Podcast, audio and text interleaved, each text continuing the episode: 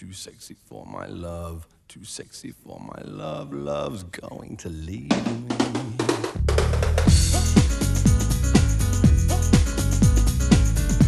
Hey, what's up? This is Anthony Denham, wide receiver for the Utah Utes, number eight, and you're listening to KU Radio. But I won't be the last athlete, so stay tuned and continue listening. I'm too sexy for my shirt, too sexy for my shirt, so sexy it hurts. I'm too sexy for Milan, too sexy for Milan, New York and Japan. Hey yo, what's up, everybody? My name is Kenneth Scott. I'm kicking it with the people at Old Youth Radio. Hope you're having a good time. And I'm too sexy for your party, too sexy for your party. The way I'm disco dancing,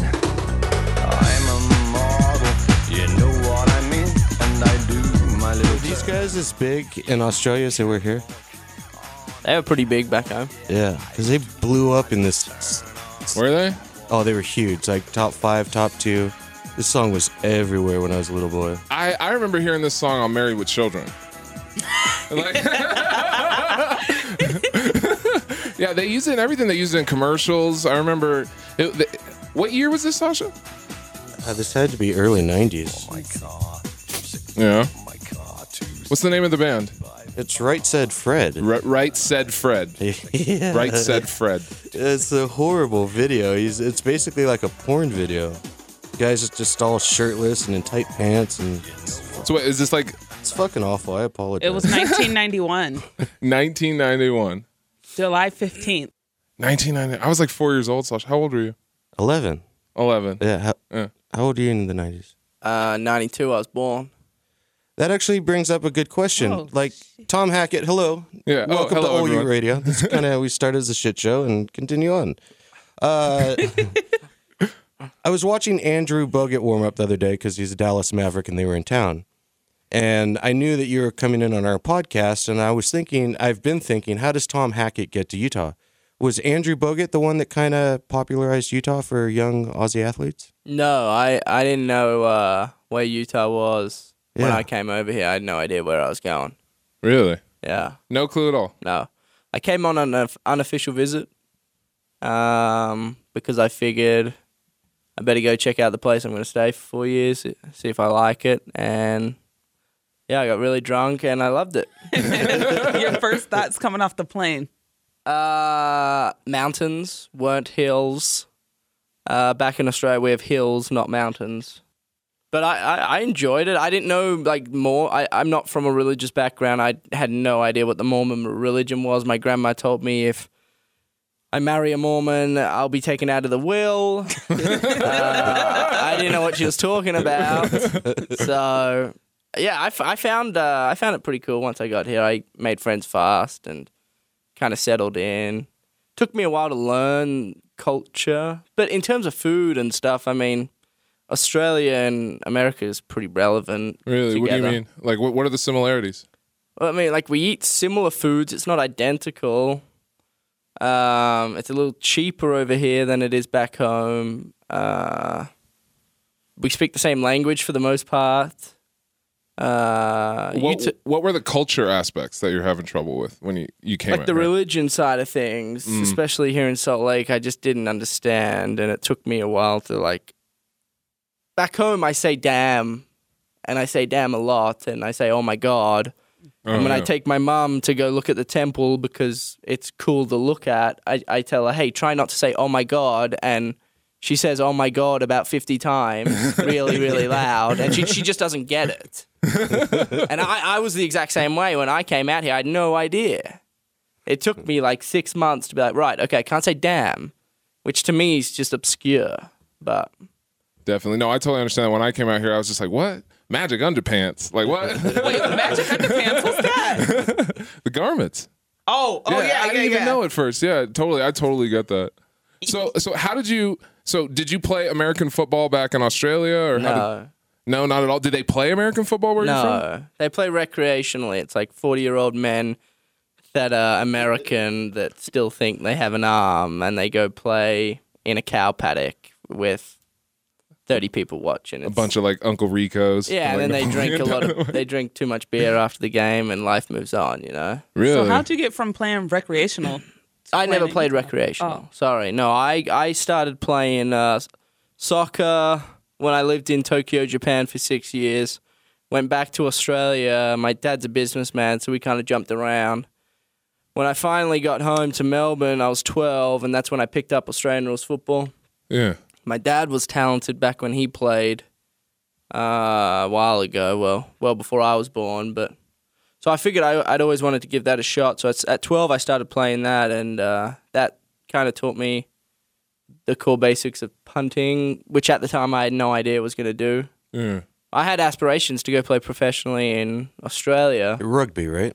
Australian rules football. Well, it's it's like uh, uh yeah, it's Australian rules football. It's, yeah, it's not what's- rugby. what's the It's not rugby. It's, it's very different. Yeah, it's it's it's like uh, the best way I explain it is it's a hybrid of volleyball, soccer, rugby, and whatever other sport you want to throw in there. But really you can doesn't use your hands and feet. Yeah. Correct. Yeah. But, but predominantly feet.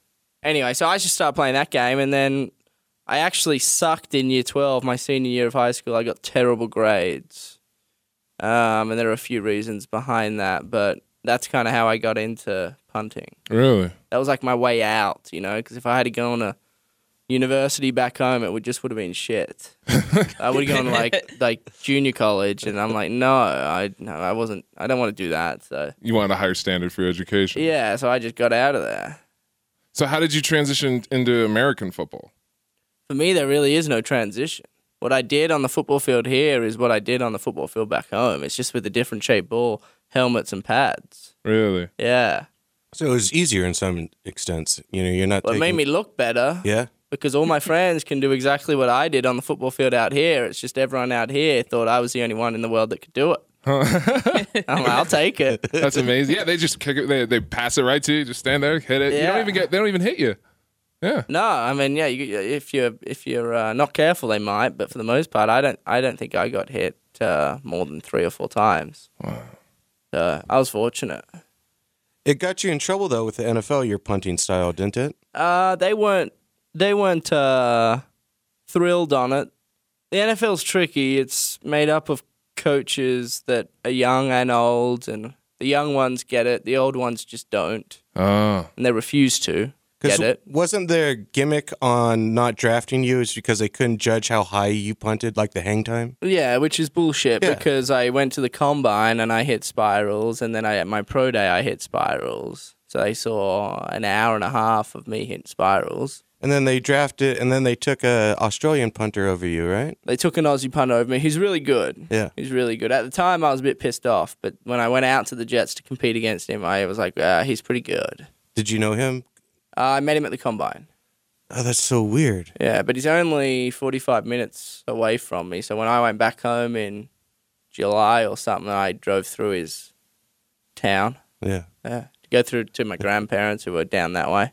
So where are you now? Um, are you still working out in hopes of getting back to the NFL or? what's going on? Sure. I came out of college and I said, if I feel comfortable enough, I'm going to give it two to three years. Um, the NFL, that is. So I still feel good about it. I, I'm going to give it a crack. I've got nothing to lose. I'm fortunate I play a position punter that requires me to stay in punting shape, which is nothing, by the way. Yeah.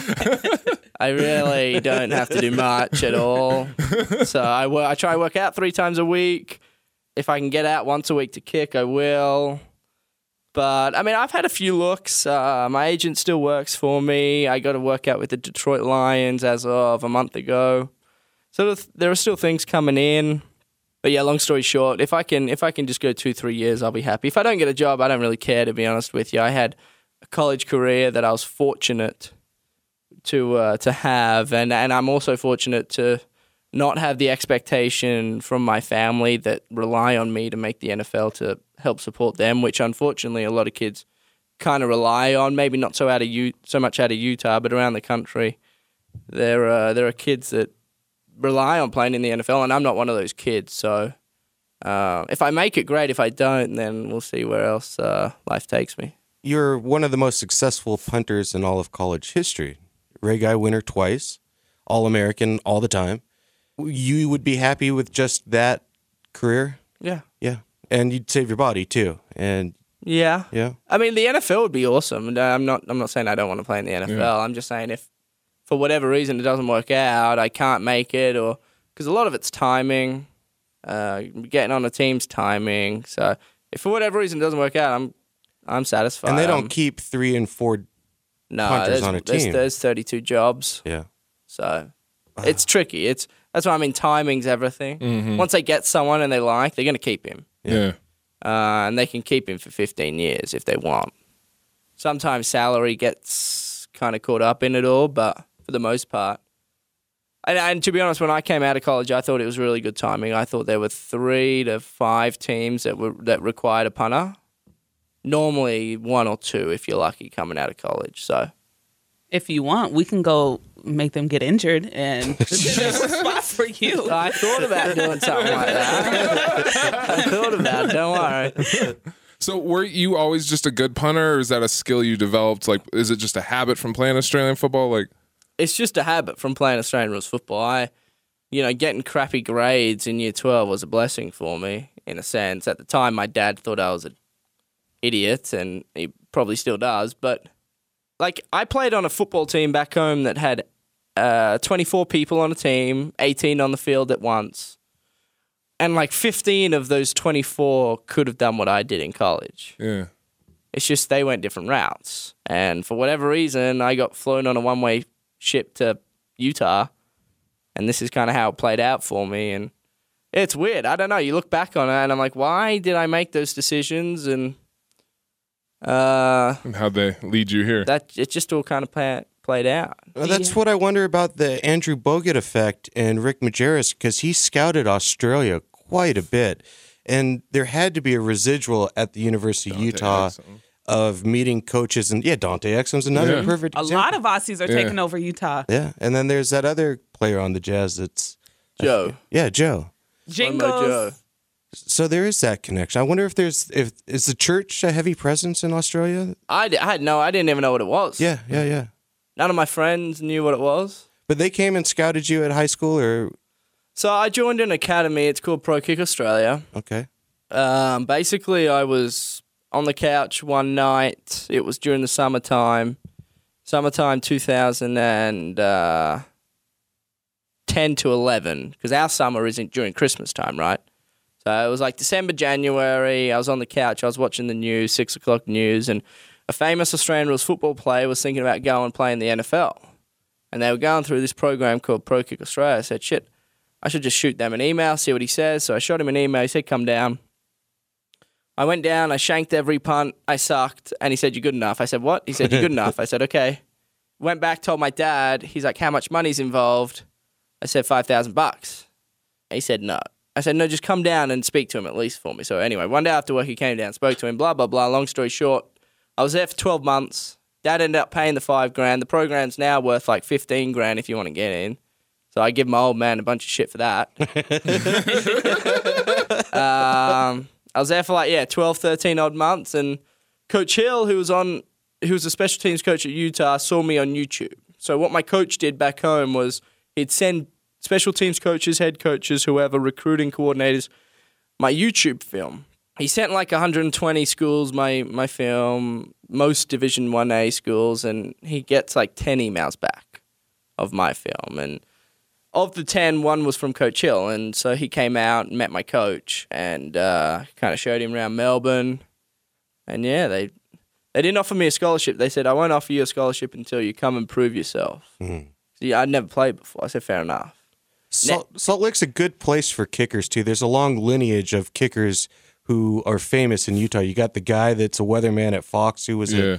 a uh, we Chaffetz was a kicker. He's a congressman now. King Louis was super famous at the U, and because aren't kickers and punters kind of seen as soft and weak by their football pla teams? Yeah, I don't know. There's like this persona about them that they're pussies. and- Yeah. Yeah. But you didn't have that effect there. Like you were a celebrity here. Well, I was just like semi normal slash really weird, and so I got along with like the, the more popular guys on the team, like the Jared Norrises, who come across to the media as really normal but are so fucked up. you know? and so we just got along, and like Brian Blechen, the same thing. Travis, don't even don't even get me started. Like try try and pull words out of his mouth. I dare you. so I don't know. I just had friends that were some of the more popular teammates, and I was also lucky enough to be put in a position to succeed, and it worked out. What'd you think of the American football culture when you got here? Uh, I, I didn't know what to expect, and and so when I first got here, uh, I was just bamboozled by the size of some of those players, more in particular the Polynesian players on the team. Big Polynesian culture in Utah, and so I was like, man. But I mean, I'd never seen anyone the same the size of those blokes, so um, took me a while to get used to. I'd never picked up a weight in my life before I came here. I got my ass kicked for about two weeks in the gym. I'd literally it'd take me half an hour to get to the gym back to my locker because I'd have stars in my eyes. uh, I didn't work out, and so I learned to work out. Nowadays they have like a developmental program, which is some bullshit that the strength coach puts the new guys in. But back when I came, it was just like, yeah, you're in the deep end. Best of luck, buddy. Try, Wow. try not to die. and I was, Drink water. I- yeah. What was it like the first day? Like you had your first workout? Oh, I said to Nick Marsh, who was the uh, one of the kickers back then, who I'm still very good friends with, and he was kind of the guy that on my unofficial visit looked after me. So I said to him, I said, mate, I'm not going to make it. I said, I, four years of this shit, are you kidding me? I said, there's no way. I can barely even get through one day. So it took it took me a while. Kind of, uh, How'd you not quit? I, d- I didn't really have much of a choice. Because you were here. Yeah. I was here and my family was there, and I didn't have money to get back there. Yeah. So I'm like, okay, I'll stay. And you just learned to. Did you learn to like it, or did Well, I- you just tolerate? It? I got stronger. You got stronger, I, I got stronger, and it just made it easier. Nick and they, the boys kept telling me like, just give it a month, give it a month. Like it's gonna suck, it's gonna suck, but just give it a month, you'll be fine. I said, all right, all right. So I just managed to. It got easier as the days got on, but that first two weeks just ruined me. Just couldn't walk, huh? Mm. Yeah. Do you do you have a problem adjusting to the diet of an of a college player? Because you have to eat all the time. You got I don't. they didn't make you, huh? No.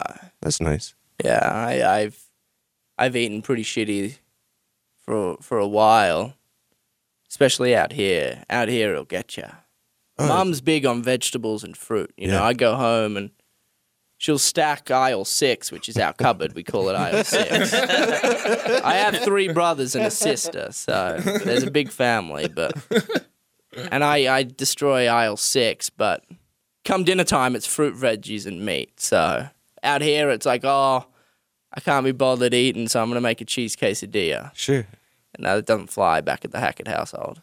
Dude, you ever put pepper jack cheese on your quesadilla? I've never done that. Do it. I'm Okay. telling you. And then you burn it a little bit so it turns brown. It's like a little crispy. Uh-huh. It's the best thing. I'm Okay. fat, so I Oh, I, I, I'm, I'm right there with you, so don't worry. that and a beer, you're good. Is that is Yeah. that microwaved or pan fried? no, heck, microwave. I'm just making Uh-uh. sure. You put gotta make that pan. distinguishment. No, no, no, no, no. You put it in the pan, and then the cheese kind of comes out the tortilla a little bit, and Mm. then turns brown. It's so good. See that type of shit I'm trying to stay away from. Here I am getting advice. Damn, Sorry. That's all right. so, what's like your plan B? Do you have a plan B? So right now I'm doing an internship. I'm with uh, ESPN 700. I kind of became friends with Bill Riley throughout the years, um, seeing him around the facility and all. And I hit him up. I said, "Look, uh, what are your thoughts on an internship?" And at the time, he'd already had he already had two people to do the internship for the fall. He was uh, kind enough to let me as a third, which they don't normally do. And so I've got to get that to graduate.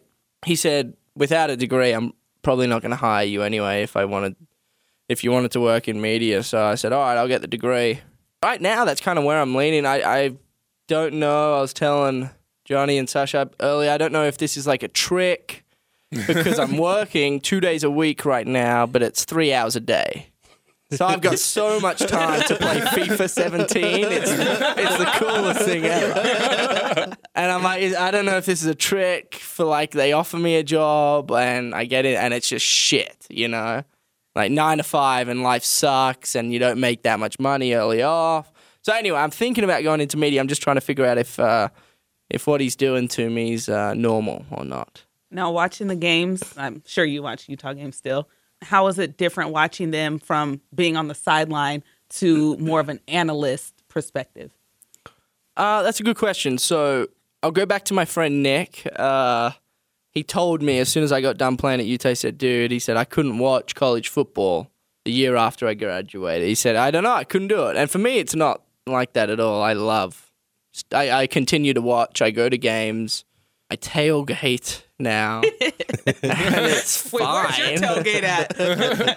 My tailgate's like right right there too. So it's like a perfect little zigzag walk to the stadium come game time. But um no, I love it. I'm fine. I watch and I try and analyze, but I'm like I, I tell Bill too. I say, Bill, I had one or two too many beers, so I'm sorry I didn't really get to see much. I'll watch the replay tonight. Um, and what does he say? he says, "Don't worry about it. I don't know. You don't care that much. I'm an intern. Right? I get away with this shit, and I and I utilize that." So anyway, I like it. I, I have a good time. I uh, sit there with my girlfriend and, and her brother, and sometimes some friends if they want to tag along. And uh, yeah, we just you know get a bit rowdy in the crowd. It's I can't complain. How do you feel about a four-hour football game when Fox rolls in? I always make sure nowadays to look at who's uh, broadcasting. Sure. which is interesting because I don't think many people think about that. No, they don't. Um, and to be honest, I never did until I was a player. And you see Fox and ESPN, if they're in town, it's like, man, you know, it's like, we better get a seat close to the toilet because I'm going to be going there a lot. and then Pac- if Pac-12 comes in, it's pretty, it's nice. It's a, it's a lot faster. But yeah, it's interesting because, like I said, I don't think many people. There, I've got a little bit of heat on with you. It's actually why I wanted you on my show. Okay. So I've narrowed this incident down to 2013. It was either the UCLA Bruins game or the game after that versus the Stanford Cardinals when they were number five At home. at home. On the south side of the end zone, I'm up on a ladder and I'm putting up a POV camera. Is this before the game? Yes. Oh, I'm sorry. I got hit in the fucking shoulders, man, by a football by either you or Andy Phillips on the 40 yard line. I apologize, early. Did you notice that? Because I, I knew where this was going. Yeah, I got a sense. It hurt. It was right underneath my neck. And I got off the ladder and I turned around and I screamed, Way to hit the fucking fat guy. And all the players just chuckled because we're not supposed to interact with the players. So I, we, you know, I never say hello. I never do. But man, I was about to fucking rush you. well, I would have had some good backup, which is nice. Yeah. I felt pretty comfortable on that field. It's like the one place in the world where I was like, I'm good. If I want to hit this fat guy, I'm going to hit this fucking fat guy. Oh, my god! I wish somebody had that on oh, camera. I can't breathe. Oh So man. did you do that on purpose? You had to have seen I me on don't there. think, I never would have done that on purpose. Yeah, right. No, I, you know what I used to do on purpose though is Yeah. when the band would come out on that that had those big ass trumpet things. You know, I'd be trying to put it in those things half time, all halftime, and that was fun. Did you ever get one in? I think I hit one someone in the head once, and I didn't in the hole, which came out a- that up. came out a little perverted. So I apologize. The band loves you guys. That is so messed up. Well, they, they don't know. They only found out, I'm sure, if they listen to this show. But no, my coworker, he's actually in the band. He graduated uh, last year, but he helps out and stuff. So I'm gonna tell him because he's like a total band geek. Yeah, He's we like, have a guy "I next get to door go in to this the building game." that was a band boy. Nice. Yeah. Actually, one of my good friends. Uh, well, yeah, he's a good friend. He he like runs the band now. Oh, cool. yeah, which is funny. You ever try to hit him? he's always the guy sitting up or standing up uh, on the whatever the platform, like waving his hands around. Oh, that'd be real messed If up. I yeah, if I hit him, that'd be too fucked up. Car- bad karma would be coming my way. that would be funny though. Yeah. Your accuracy is phenomenal. Like you used to do these hashtag we are punters are people too, and you do these little videos of how hard is it to hit a goalpost from an angle or corner up in this field? Uh, that's a funny story because I didn't mean to do that. Really? No, I meant to hit it through the goal. and it hit it, and Maddie, the social media lady, I'm like, Maddie, just say I meant to hit the goalpost. She's like, perfect. and everyone's like, holy fuck, he, he hit the goal. The goalpost is like three centimeters long. I'm like, shut up, you idiots. Come on. That's amazing. You know? Uh, you you uh, you went viral yourself for a minute with the uh, the uh, uh, quote about BYU. How did that come about? Um, I was with my good friend Andy. He said, "Dude, please come with me. I've got to speak at this, whatever it was. It was like a pep rally or something. The day before the game. I'm like, no. He's like, come with me, please. I don't need you to speak. Just come with me. I'm like, no. Anyway, he, he managed to like force me into it. I'm like, all right, I'm I'll, I'll come, keep you company. He had his baby with him at the time, uh, his first child, Max. So I was like, I'll just look after Max while you go and talk some nonsense. I'm like, cool. Coach Stubblefield was there too. I get there. He's like, yo, we're playing horse with this water bottle and that trash can. And if I beat you, you're speaking. I'm like, yeah, okay, sure. Because I have all confidence in the world that I'm going to beat that spastic, you know? Ended up losing. And yeah, I had to speak, and I, I came up with something funny, and or at least what I thought was funny, um, like five five ten minutes before, and that's what I came up with, and I don't have an explanation apart from that. I, I just I don't know. I, I was like I don't really like these guys. I hate Coach Mendenhall, and that was a big reason behind it. I just did not like him. Really? Yeah, For what reason? I, I didn't I don't even know him, but just looking at him, he makes me angry. Seriously, and like, True like competitor. and like when he runs around with his hands in the air, Yeah. I'm like, wow. I'm like, yeah, I, I, I want to punch you like more and more every time I see that. Anyway, so I didn't like him. I like him a lot more now that Coach Sitake's. I think Coach Sitake's awesome, but that's another story. Um, and yeah, I just came up. I called them bastards, and I thought that was funny because back in my home country, that's like a word that flies all the time. Yeah. Yeah. And I'm like, out here, however, people are going to be like, oh my. And lo and behold, that happened. So, uh, Did you get called into Whittingham's office for that? no, he spoke to me when I got back to the hotel that Yeah. night and he had a big smile on his face. Oh, that's awesome. Yeah. I, with him, I can get away with murder. It's it's pretty fun. You guys have a good relationship. Yeah, myself and Coach Witt have a good relationship. Uh, he was he was the punt team coach, I guess you'd call him, uh, as well as the head coach for two or three of the years I was there. So we became good friends, and uh, yeah, it's just funny, like I said, because a lot of the people on the team didn't even look at him. He's coming down the hall, you walk the other way. What's one thing that he's taught you that you'll never forget? One thing he taught me that I'll never forget. Um Oh dear, I don't know. I think I think what happened up at Oregon back when I ran that fake punt, that was an interesting time in my life because uh I hit the wire and I went over to him and I said, Coach, I, I think I just hit the wire. Can you get them to check that? He said, Are you positive you hit the wire? And I said, Yes. And as soon as I said yes, he walked straight away The camera wire, right? For the Correct. Skycam, yeah. the Skycam wire, sorry. And as soon as he walked away, I was like, holy shit, if I didn't hit the wire and he's going to speak to these refs about me hitting the wire and I just gave him the fact that I hit the wire, what if it comes back and I didn't hit the wire? Yeah. And I was like really scared. And then it, fortunately it came back and it hit the wire. And Because you hit it on purpose. No, but you know, if I hadn't told the media that, everyone would have probably shat themselves. You know.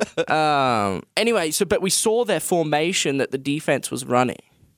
Yeah. And he went ahead and said, "We're going to run the fake pump because it's on," and that was interesting to me because he wouldn't have done that had he not have known the the formation.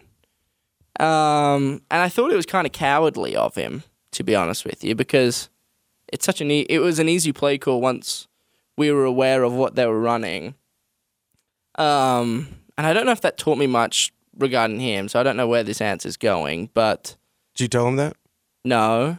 Yeah. Why do you think it's cowardly? Because it was uncompetitive to know the formation and then adjust It it? was or- just too easy for him. It was too easy for him, which maybe wouldn't be cowardly. Maybe that's the wrong word to use, but um, Could it be conservative. Smart? it, it might it was probably pretty smart. But at the time, we were up by like 35-40, Uh. you know, so maybe that's where He's I done stuff was- in the past like that. If you remember the Wyoming game several years ago, I wasn't here, but that's Yeah. when Coach Christensen flipped him off, yeah, right? Yeah, yeah. and it was like 59 to 0 and he's doing a fake punt, you know, and it's like, dude. But What works, works, man. I get that. I used to be an athlete, man. You play to win. That's it. You use what you got to use to to win. But you've won. Yeah, but you're also a smaller school, and when you're up on Oregon like that, I think that some of those elite coaches will be like, "Yeah, I've got to eviscerate them even more just to get that Utah name out It's there." competitive, man. You got to kill them. Yeah. Got to kill them.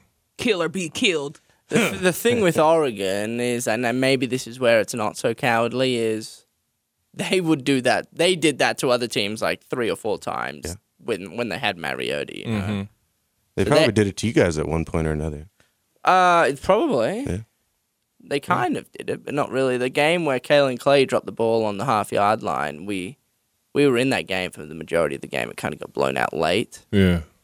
Um, so I don't think we ever got blown out by Oregon, but we blew them out. What'd you think about that play with him dropping the ball right before he crossed the line? I didn't know what to think. It was back when I was my second year there. I didn't know what was going on. Yeah. I had to be explained. Um, so I was as confused as uh, Everyone watching. the Japanese over there. You know? What's going on? What? Yeah. How many times do they have to explain it to you? No, no. Once they explained it, I was like, right, you're an idiot. he was late. Yeah. But I'm like, whoa, we had the ball and scored, and now they have the ball and they're scoring. I'm like, there's a kickoff in between here that, that went missing. you know, like something's not right. But then when they, you know, I saw the replay and I'm like, oh, what are they reviewing? Someone said, oh, they think he dropped the ball. I was like, right, So- you idiot. Since you you didn't play American football before you got here, how long did it take you to learn the game and adjust? It took me a while. It took me probably a good uh, nine months, um, maybe two full season seasons. Because my first season, I didn't care enough to watch football outside of football, so I didn't learn much because I wasn't watching football. My second season, I started getting into football a bit more, so I'd find myself watching games on a Sunday, whereas last season, the the season before, I would not have been watching games. So, well, after that second season, I started watching more, and then as soon as you watch it, you start to understand. I I also had uh, Travis, the quarterback, as a roommate, and like I said, you try and pull words out of his mouth, um, but a simple question he'll answer. Thankfully. Um, and so he was able to help me. He was able to help me a fair bit. Was that tough? Because he got killed in this town. Like he was, he was not treated right by fans, by media. Did, was that hard having to build him up after you know he'd make one of those mistakes and you'd have to? it wasn't my job to Yeah. do that. It wasn't my job. So I, I didn't feel as though that was something I had to do. Did you ever get back to the room and be like, "You idiot"? No, Like- no, I would not. they told me what you did. they explained I know what you did now. You are stupid. I watched that replay three fucking times, dude. No, no, no. Because by that time, there was shit flying everywhere. We'd get back, and if it was a really bad game, and he had a couple of them, um, paintings and everything just snapped. And yeah, you uh, Yeah. you throw him like a bottle of whiskey and just lock yourself in your room before the house burns down. You're like, I don't know why he's mad. I had a good game. I had a couple. I had a couple games where I was just really pissed off, and uh, Really? Why? I, I didn't know how to handle. I didn't know how to handle. Uh, even if we won, I didn't know how to handle like a big return on my behalf, uh, and I had no idea what to do, and I was pissed off because I was having such a great season, uh, and they'd return one up my ass, and I'd just be so angry Yeah. at myself. I wouldn't be angry at anyone else. Oh, I'd be angry at my helmet too. I'd throw that sucker a fair way. But yeah, I'd sit in my room after the game. I'd go home and just like drink. You take them personal. Yeah, it was it just so frustrating because it, uh, a lot uh, all the times for that for that part it, it was so easily avoidable, and when they get a, break a big return on you, and either I had to make the tackle or someone else had to make the tackle, it's like why didn't that one person make the fucking tackle or when he should have made the tackle? Yeah.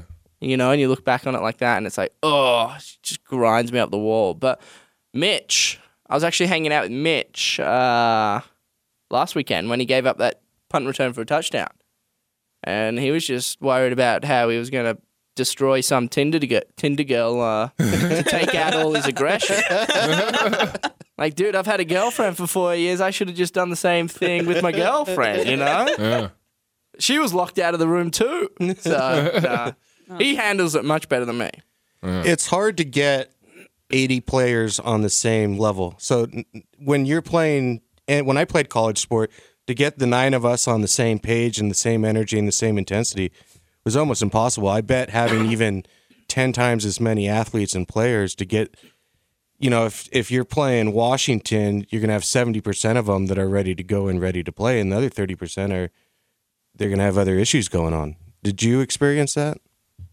Yeah, Yeah. I, I it's it's interesting because uh, football made up of essentially three teams in one, right? You got spe- special teams, offense, and your defense, and you have like f- in the NFL you have fifty three. In college, you can travel like seventy people or something, like sixty people, and it's a lot. That's a lot of players to travel, and so to be able to figure out kind of how everyone differs because everyone's got their pre-game ritual or routine and it's interesting because yeah i definitely felt some games we were re- we came out all guns blazing and we were kind of killing it and then other games we came out we just woke up from a from a six month coma or something you know it was we were lackadaisical and so i don't know where that kind of comes down to i don't know if we did things differently throughout the week or if it was right before the game something changed but it's hard because there are so many players on a football team. In the NFL, they just let you do your own thing. Hmm. Really? Yeah, they say you're old enough, mature enough, you make more money. If you don't, if you want to screw it up somehow, we'll just find someone else. But yeah, so I was I was out in Pittsburgh watching my friend Jordan punt for the Steelers, and I was staying at his house that night. And I woke up the next day. It's game day. Um, I woke up at like nine o'clock or something, and the door opens up, and Jordan just came back from the hotel. Like, what are you doing? It's game day. He's like, oh, I can just come home, and then I'll just drive myself in. We went out for lunch, and I'm like, man, chain you up like a dog in Utah in college, you know, but it's different in the NFL. I bet you it's different at other schools too, the Michigans and USC's, because here, if there's a party and someone gets stabbed, it's going to be in the news for weeks and weeks and Yeah, weeks. There's going to be time. investigations by the government because there's so much money going into the University of Utah. Was that stressful too, being at the flagship school? Because it's really the Jazz and it's the Utes football team. And you, yeah, and you came in like as you know things are going up. Right. Yeah. it was. I I just don't. I still don't understand how you can get in so much trouble here. Right? I don't. Yeah. I don't understand. It doesn't make any sense. We wonder really. that every day. You know, like Yeah. you hear Corey jumping on a police car. Yeah. You deserve. Going, yeah. Like you, you're jumping on a police car, and you broke the windshield. You, okay, yeah, you're goodbye, and then you hear like Domo. The Domo one's interesting because I just he it, we, we were on break, and he was accused of theft and robbery or something, and you know, and he got he got not guilty, which is good because I just I don't understand how he would have made that mistake. When it came out, I was like, no, it doesn't sound right. If Domo's going to get in trouble, Domo's going to get in trouble in Compton, Los Angeles, from where you know where he's from, yeah. with his boys, out on the streets. But he might have had yeah, he had one guy that he used to hang out with, and I don't know if he still does. That might have gotten him in a bit of trouble. But yeah, I don't know. It's interesting. Yeah, I love both those guys, Corey and Dom. I think they're uh, they're emotional players. They help, but as people, they're really good. I know Corey's gone through some things. So uh, he was homeless for a while there. So yeah, he's got some anger issues that he deals with. And but you know, when you hear someone jumping on a police car, it's like, yeah. If you talked to him today and you said, "Why'd you do that?" he would have said, "I don't know. It was a mistake. It was a mistake." So It's tough in your early 20s to balance emotion. Like I, when I was a young 20 year old kid, it was women, it was parties, it was nothing else kind of really mattered than being flamboyant and arrogant and a bit of a jerk to people. And I've been lucky enough to get into my 30s now. And it's like, man, if I could have just grabbed young 20 year old Sasha and slapped some sense into him. Cause you, you, you know, there's women that have gone in my life where, oh, I should have stuck with her oh, I should have stuck with tennis more. Oh, I should have gone into this career. And now in your, thir- you know, you just get that wisdom and that life experience, and yeah, he'll look back and be like, "What the fuck did I do?" yeah, But I jumped on a police car. Hindsight 2020. then you can also make the argument get that out in your 20s because if you don't get it out in your 20s you're going to be 40 50 years old jumping on a Yeah, police car be. Yeah. so why not i mean i'm not saying it's right but why not i can accept somebody doing that more when they're 20 21 22 than a freaking 30 40 year old man acting out Forty like year old that. coat guy is not cool. Not cool. Yeah. But No. do you think you I guess when you're running such a tight ship like you're at the University of Utah, do you think it's easier for somebody to lash out because you know you're just you have You're so many rebelling. rules? Yeah. Or do you think the other way since you see um, the NFL players, they get more of a, you know, come when you come. You know what time the game is. You know what time you have to be there. Uh I think I think it just comes down to personality. I think uh, with so many people on the football team, they come from so many different backgrounds. Uh, some shit can get mixed up, and if I ever got told by someone that I didn't care much about, you know, I was doing this wrong, or you suck, or it didn't interfere with me at all. It kind of went in one ear out the other. However, with other players on the team, it will affect them and they listen to people. Uh, and if someone tells them they suck, you know, Andy, for example, is kind of one of those players, and I'm trying to teach him to steer clear of that. When it's pretty funny when he missed the Arizona, eh, when he missed the field goal down at Arizona State like two or three years ago, and we lost in overtime or double overtime. We get on the bus, I'm sitting right next to him, and he just starts shaking his head. I'm like, "You're all right, dude." He's like, "No." I'm like, look, he's like, look at this tweet. And he shows me the tweet. and it's some schmucko on, some guy on Twitter, you know, he's trolling Andy. It says, at Andy D. Phillips, or whatever his name is, go ski off a cliff. I was dying, dude. Who says go ski I was dying. It. And Andy was just melting inside. you know, just like you can see the blood boiling. And so Only I in don't know, Utah, like you man. can't get angry at you, but people do, and that's fine. I try and teach them or just show that you can't care about what people say because it's hard. You come in Salt Lake City, and like you said, it's really the Jazz and Salt Lake and uh, Utah, the football team, some some of the basketball team, but you're 18 years old and all of a sudden you have thousands of followers on social media and you you get told how great you are. Yeah. Yeah. It's not it's not easy to deal with and to like stay focused. So So do you have any? Do you have any advice to any uh, athletes coming in, knowing what you know now? Is there anything you could? it's I don't know if I have any advice. I could t- I could tell you guys how I went about it, and the way I went about it's really simple. Is I cared about the people I cared about, and and the people that I didn't know, I could care less. That's really all there was to there was to it. So. So my coaches, I listened to, I followed. My girlfriend, I listened to, I followed. Her family, I supported. And then people in class, I could care less about. And it kind of sounds weird, but you can't care about everyone mm-hmm. when everyone's looking at you. It doesn't work that way. So I don't know. It's int- it's it's it comes from my personality. I I'm pretty cruisy. I enjoy time away from football. I'm not all football, and that's kind of how I've always been. I'm even when I was not playing football, I was playing Australian football or soccer. I wasn't always, unless I was five years old and I was running around my house like a headless chicken. I just wasn't always so focused. I was more focused on women or drinking, you know, like a normal human The being. important stuff, yeah. right? Yeah. Living your life. Yeah, I was important. That's what I focused on. As Some people get caught up in the emotion of football is everything, and their entire life, their identity is football. It's tricky Yeah. because American kids come from high school where, literally, since they were fifteen, they get told you're the greatest player in this town. You're gonna do big things. You're so good at this. Yeah, just And their parents are fucked them s- up. encouraging it by spending twenty five thousand dollars and putting them in these camps and having special coaches. Yeah. It's a nightmare. You have a tremendous sense of humor. You understand what funny and fun is. You ever think of, and you have good timing, it sounds like, and a good voice. Do you ever think about going into stand up comedy or doing anything like that? I haven't really gone down. I, I get too nervous.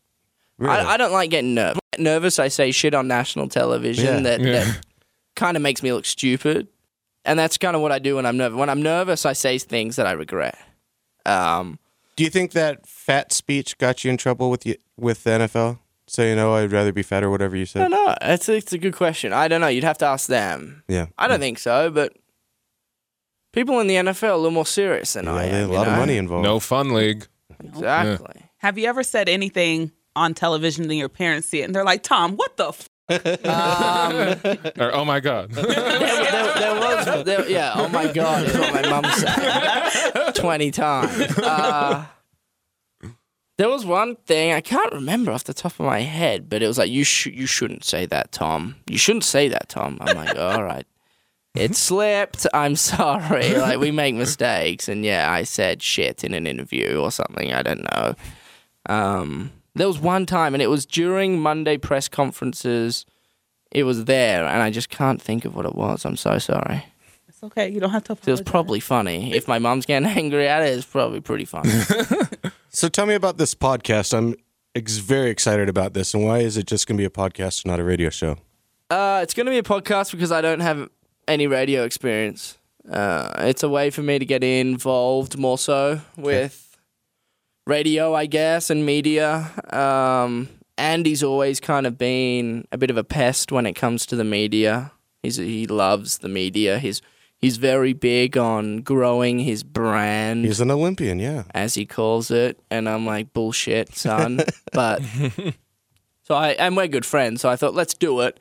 Spoke to Bill, and it's basically a radio show. It's, we, it, we're going to uh, target kind of the the Utah Utes fan base. We're going to talk a lot of Utah football because that's kind of where we are, and we have stories that we can tell throughout our time there.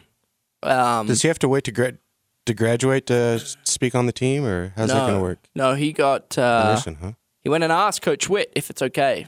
Rudy was sitting in the room with uh, Coach Whitt. They were having a meeting, and Rudy is the football operations guy. And Andy goes in the room. He says, "Coach, do you mind if me and Tom Hackett do a podcast together?" He like stops. Still, what's a podcast? he has no. He doesn't even know what a podcast. is. Perfect.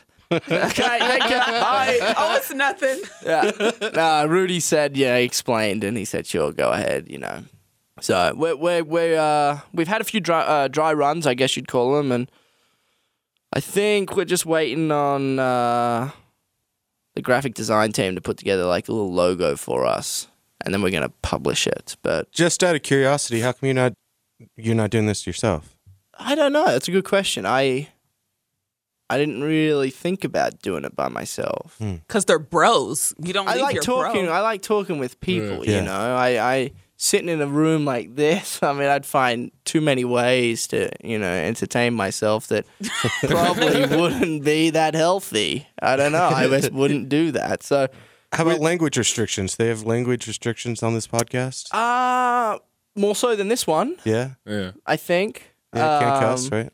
Just because It's part of the Kids. brand. Yeah. Yeah. and it's ESPN. It's part of the brand. No, I think it's it's uh it's one of those tough things, especially when you guys are trying to be get paid as athletes and stuff. Mm. You gotta Uh, it's not going to be. I'm not going to. I'm not doing this podcast to be a comedian. You know, I'm Yeah. not, and that doesn't mean that just just because I swear it means I'm a comedian. It, but I'm not trying to be funny. You're naturally funny, yeah. You're trying to be like a, a, a more like a wanna be taken broadcast journalist. Like Ah, It's not that I want to be taken serious necessarily. It's more like I just want people to have a better understanding of the program yeah, Mm. that's cool. through my eyes. that's really cool. An outsider's perspective. I love it. And Andy's got his perception. And anyway, and then, yeah, we're going to talk about what we both know about football, you know, from the previous game. Do you worry about burning bridges? With what? No, I don't know what he means. Going Yeah. too far behind the scenes, talking about stuff that they might not like you to talk about. Because the University of Utah, that there's two veils there. There's the public side of what's going on at the athletic department and at the school, and then there's the whole backside of, you know, problems with professors, problems with, such as the women's swim team that with the rape investigations of the coach and all that kind of stuff. There's a lot of I wouldn't say there's a lot of that stuff at the U, but at universities there's a lot of uh, bad that goes on at universities, and if you start talking about them too much, people, publicists and all that kind of PR people, sponsorships are going to get mad. I don't think they're gonna talk about stuff like that. Well, no, I know what he's talking about. what like do you Coach, mean? I- I Coach just- Whitt yeah. would get angry if we were talking about, or not me because I'm not there anymore. But if Andy was talking about like what we're gonna do this week, you know, Yeah. or we have this really cool fake punt, or or we have a really cool fly sweep reverse, hot dog 32x 24z, whatever the hell they call it. Yeah. Uh, like we can't talk about that. I don't know. I I try not to think about burning bridges. Yeah, I, I think you can't go into something like that and be like, oh yeah, I'm gonna go in here and burn all the fucking bridges I want.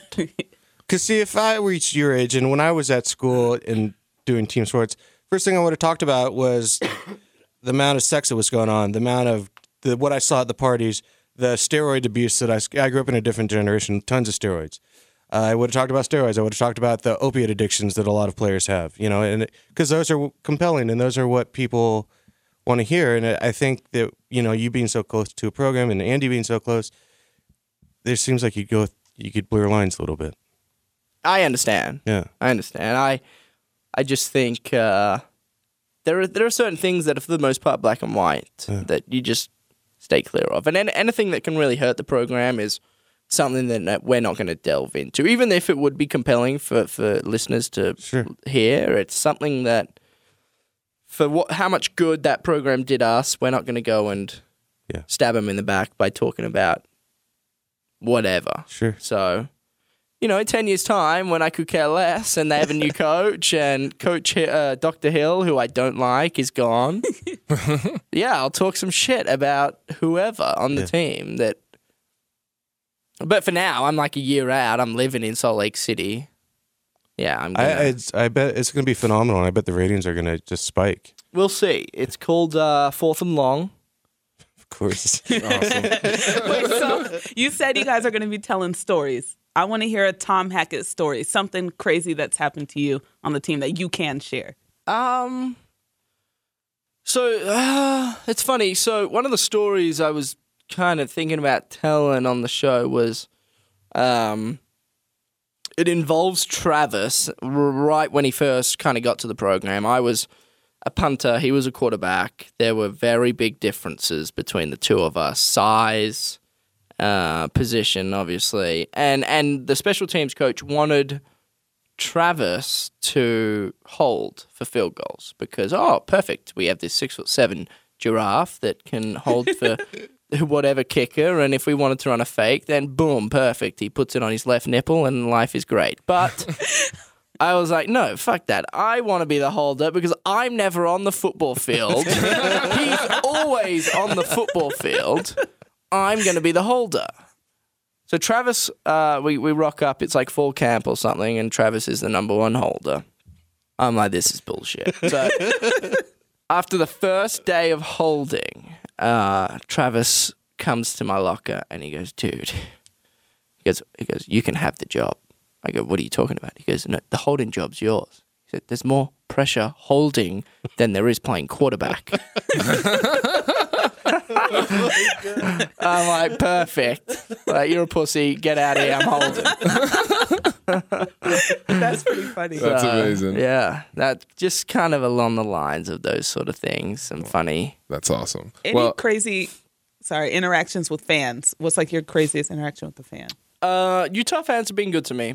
I can't complain about Utah fans. I've never really had Utah fans hate on me or any of that nature. Going down to ASU, Arizona State was tricky. I'm not the biggest fan, biggest fans of their fans, if that makes sense. But uh, most of their students leave at halftime, so you get the old 40 year old alcoholics that have lived there since they were 18, probably got HIV, have never left. They're in the stands and just heckling like like come like I had long hair and a mustache. Get over it. I kind of look like a pedophile, but you don't need to like be screaming that with children in the stands. It's like not chill, and it's like time and time again. It's like oh. Anyway, that was aggravating. And then I guess after we lost that game, it was the same game. Andy missed that field goal and then got told to jump off a cliff or ski off a cliff. we we sing our song to like uh, the Utah crowd. You know, all twenty of them down at Arizona State. It's one of the things Coach Whitt tells us to do. It's like thank them for coming down and watching us lose, even if we did you know lose. So we're singing. Uh, and all I see is like Arizona State fans around the 20 Utah fans, and they're just middle fingers. I'm like, you just won. I'm like, go do better things with your life, like get HIV or whatever you do down there. you know, like, oh, I, I wasn't a fan of those guys. Arizona State and, and Tom Hackett are not friends. Well, Tom, thank you for coming on the show, man. This was a blast. No worries. Thanks for having me, guys. Dude, this has been amazing. La-di-da, la-di-da. I see trees of green, red roses too. I see them bloom for me and you. And I think to myself, what a wonderful